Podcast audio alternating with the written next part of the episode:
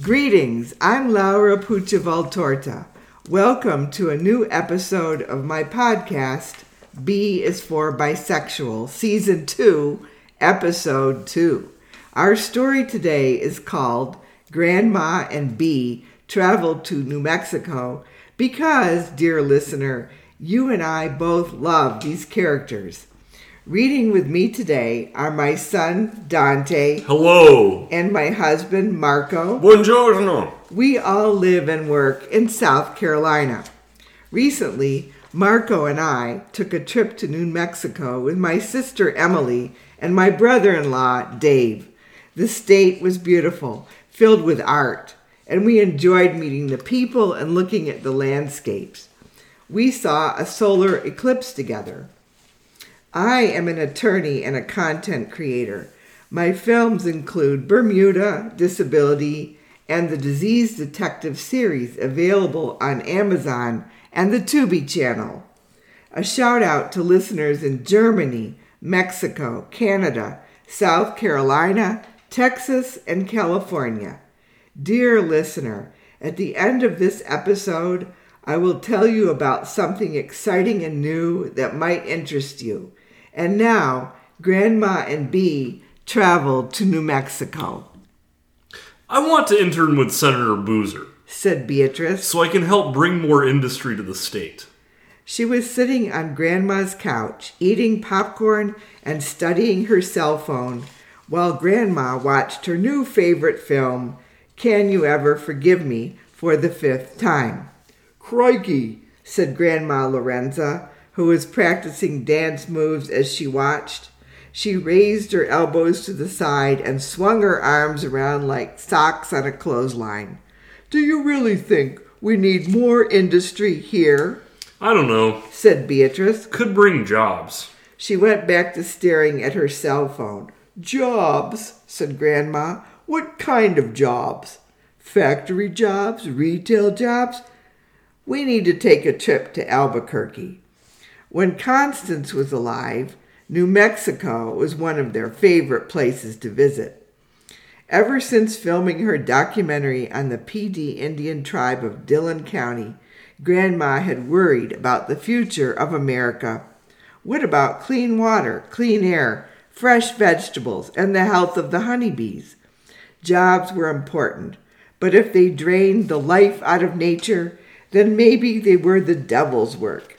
And the biggest devils around were the politicians. Put that cell phone away, said Grandma, snatching it out of Beatrice's hands, and I'll switch off this movie. We need to look at a map and book us some travel. Plane fight flights were also the devil's work, but Beatrice had to finish high school, and her fall break was only a few days long. If Beatrice was destined to save the world, or at least help it to survive, she needed to see New Mexico. Two days later, they were in New Mexico on a train from Santa Fe to Albuquerque. The air in the desert was drier and thinner than in South Carolina, but the sights were breathtaking.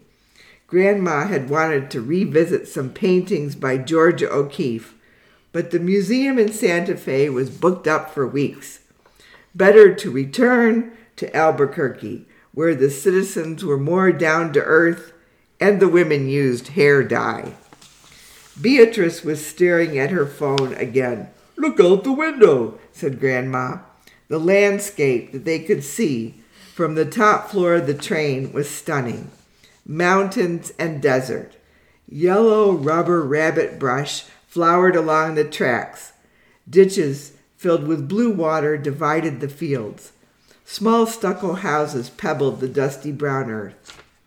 The train stopped soon after leaving downtown Santa Fe, and about 50 high school students bustled on board laden with backpacks. They were like sunlight bursting into the train. Brown skin, Asian eyes. Zuni or Isleta, maybe, thought Grandma B. Skins was a slang word, and she didn't dare to say it out loud. The kids sat next to them and across from them, slinging their backpacks aside and pulling out the cell, their cell phones. Those damned phones. Grandma wanted to forcefully turn these kids' faces toward the window and peel open their eyes. The mountains were shining brown and pink, like one of Georgia O'Keeffe's paintings. The old fashioned electric poles, some with dangerous dangling live wires, often had green and clear glass insulators on them, the kind Grandma's father used to collect. The Indian boy sitting across from them had stick brown hair that almost fringed over his eyes. His skin was the color of strong iced tea. Grandma reached over and smoothed Beatrice's silky blonde hair, a sandier color than the yellow rubber rabbit brush flower. She then ran her fingers through her own exciting electric frizzy hair. Grandma and granddaughter. Their hair was so different from one another, and yet they were kin. Bea had Grandma Lorenza's spirit. Grandma needed Bea to listen to her. Remember me, Bea, tomorrow when we see George's paintings at the Albuquerque Museum. That Stieglitz guy had very little to do with her success. Aside from setting up a gallery show for her and fucking her over, he died in 1946. She died 40 years later, worth $35 million just for being an artist. Both the teenagers stared at Grandma, My grandma is an artist. said the Indian boy. She carves designs on black pots for the tribal festivals. Oh, nice, said Grandma. Will she be at the Cultural Center this weekend? Yes, she's got the whole table out for the balloon festival. Do you go to a tribal school in Santa Fe? Yes, said the boy. Then he went back to his cell phone. But Grandma saw that Bea was looking at him, pretending not to, studying him. What's your name? said Grandma. Lonan. Oh, a nice name. The railway porter, a tough white woman wearing a uniform, came around to check the passengers' fares. Grandma pulled the receipt from her pocket, and the porter nodded. Four dollars, sweetheart. The porter said, tapping Lonan on the shoulder. The students evidently paid less than the others, but Grandma was astonished that they had to pay any fare at all, traveling home from high school. Lonan plunged his hand deep inside his backpack, but retrieved nothing. From the pocket of his pants, he pulled out one wrinkled dollar. Grandma considered paying the boy's fare herself, but thought it might be an insult. Beatrice instead opened her small purse and handed the porter a five dollar bill. I can pay for him. She said, Thank you, honey. said the porter. She registered the ticket on her handheld machine and ripped off a receipt for Lonan. Then she handed Beatrice two dollars in change. Lonan nodded at Beatrice, and they both went back to their cell phones. Grandma patted Beatrice's arm. The children weren't fondling their phones so much anymore. Maybe they were only pretending to look at their screens now, but they were reading each other's minds. When the train stopped at the Pueblo with a big sign that said Indian Store, Lonan gathered up his things to get off the train. He hesitated for a moment. Come to my house. Meet my grandmother. He said. Oh, no, thank you, said Grandma quickly. Your grandma would go apeshit if we just walked in. Maybe we'll see her art at the tribal festival. I enjoyed meeting you, Lonan, Thanks for paying the fare. said Lonan. I forgot my wallet. He gave Beatrice a fist pump. Beatrice's face turned red. They watched the children pile off the train. Some wackadoodle older greasy guy was making whooping noises whenever the girls walked by. Hey, Porter, yelled Grandma, you need to kick that abusive person off the train. The Albuquerque Museum of Art was more beautiful than Grandma had remembered. There was a small restaurant inside that was remarkably void of tourists, and an exhibit on Georgia and the sculptor Henry Moore. The two artists had worked separately but in parallel, creating their art during the difficult 1900s. There were huge sculptures, huge paintings, and short films, one about each artist, Well, I like all these bright colors. said Beatrice. I like the films, said Grandma, and the airy modern museum building. The only thing better than this that I've seen was the exhibit at the Metropolitan Museum of Art on Alice Neel. Her favorite piece at the show in Albuquerque was a small egg shaped sculpture by Henry Moore with lattice work inside. After seeing the museum, they headed back to downtown Albuquerque. They ate tacos and ramen at the 505 food court, three blocks away from their hotel. The music there was way too loud. For a frou frou hotel like the Andaluz, said Grandma, this sure is a rat infested neighborhood. But the accents of the people around them were varied, and the people watching was very rich. The Lyft driver who carried them back from Old Town had been a wheelchair user who enjoyed talking with Grandma about rap. They reminisced about T Pain's song Low, Low, that was an old school song. said the driver. No way, said Grandma. That was my jam at the gym. Doo-doo-doo-doo. On Saturday, they struggled to reach the Native Community Center without many Lyft drivers available. A Nigerian guy finally picked them up, but he did not want to talk. Maybe he was hungover or just bored. The cultural center was busy and hopping. The sound of drums greeted them at the front door near the restaurant. They paid to go out back and see the dancers. The first thing they noticed about the dancers, three teenage girls and two boys, was their colorful fancy clothing, too hot for the New Mexican sun. All five children danced. They were sweating as the men played the drums and sang. The smallest boy called out the step changes as he attempted to kill the deer played by the other boy.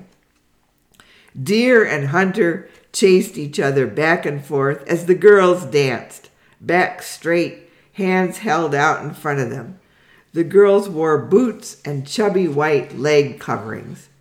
In the audience, a small blonde girl danced with abandon until her mother shushed her and pulled her aside. Grandma wanted to dance too. The rhythm appealed to everybody. Beatrice just smiled and watched the dancers. Everyone applauded wildly at the end, Wow, that was beautiful. said Bea. Between dances, a gaggle of teenage boys gathered to sneak look at the dancer girls. The boys whispered and made many comments. Which one do you like? Skins, the one on the right. They had picked the shorter, smaller girl. Grandma glared at the boys as they scampered away, just little skinny kids with floppy hair and boatloads of attitude, three different skin colors. After grooving to the dances, Grandma and Bea perused the tables of arts and jewelry on the side. There were fancy clay jars, necklaces, and colorful woven backpacks. Bea headed for the table of jars with black glaze, pictures etched onto them. Lonan, she said. There he was with an older woman who was sitting in a lawn chair stoically as many tourists touched and commented on the designs. There were images of deer dancers and triangular borders. Lonan smiled. He and Beatrice fist bumped. Hi, I'm Lorenza, said Grandma Lorenza to the Lonan's grandmother. We met your grandson on the train. The older woman nodded. I heard about him. She said something to Lonan in an Indian language.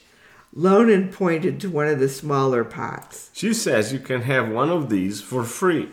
Oh, thank you. It's lovely, said Grandma. I want to buy one of the bigger pots also and have them both shipped back to South Carolina. She pointed to a pot with a woman dancer wearing all the regalia, including headdress and chubby leggings, That's a nice one. said Lonan's grandmother. I made that after my daughter, who was a dancer when she was in high school. She's a nurse now. Well, I hope you have other pots like it, with your daughter's pictures on them. Yes, I do. Beatrice and Lonan continued to smile and stare at each other.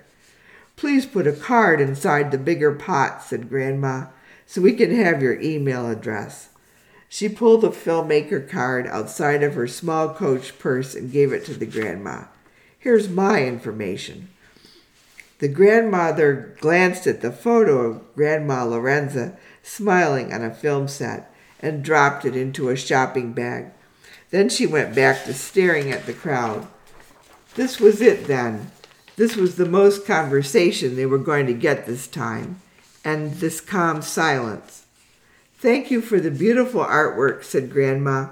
We enjoyed talking with Lonan on the train.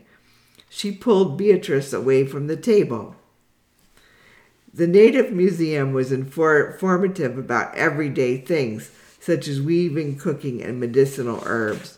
There were several exhibits about the tribal languages.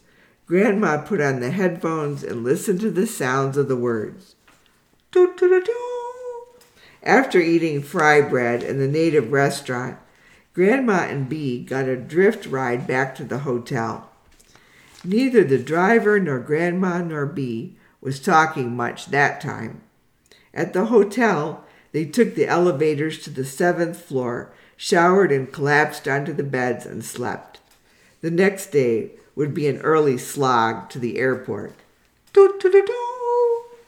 The airport was terrible, but Grandma managed to survive the trek and the indignities without exploding. Do you have Lonan's email address? said Beatrice once they were settled on the plane.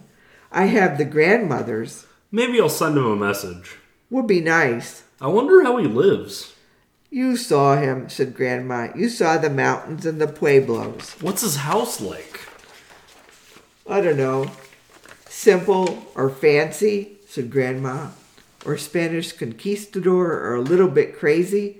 The important part is his tribe has been here for 1500 years, or 15,000 maybe, and they have not ruined the landscape in all that time because they respect nature. Beatrice nodded, her eyes hooded over. She went to sleep. Grandma thought about the future.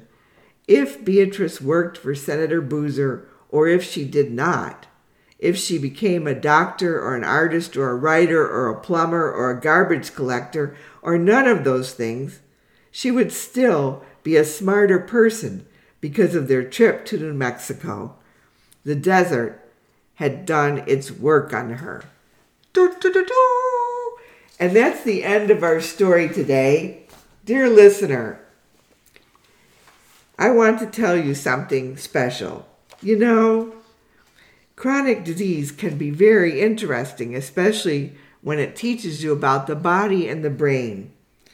We expect to have a new episode of the Disease Detective series about strokes and aphasia coming soon, out by the end of 2023. The edits are done, and we want to premiere that film in January 2024, maybe at Genesis Studios here in Casey. This series, the Disease Detective series, is on Tubi. That's www.tubitv.com. Tubi is spelled T U B I. Ciao. Until next time. Bye. Ciao.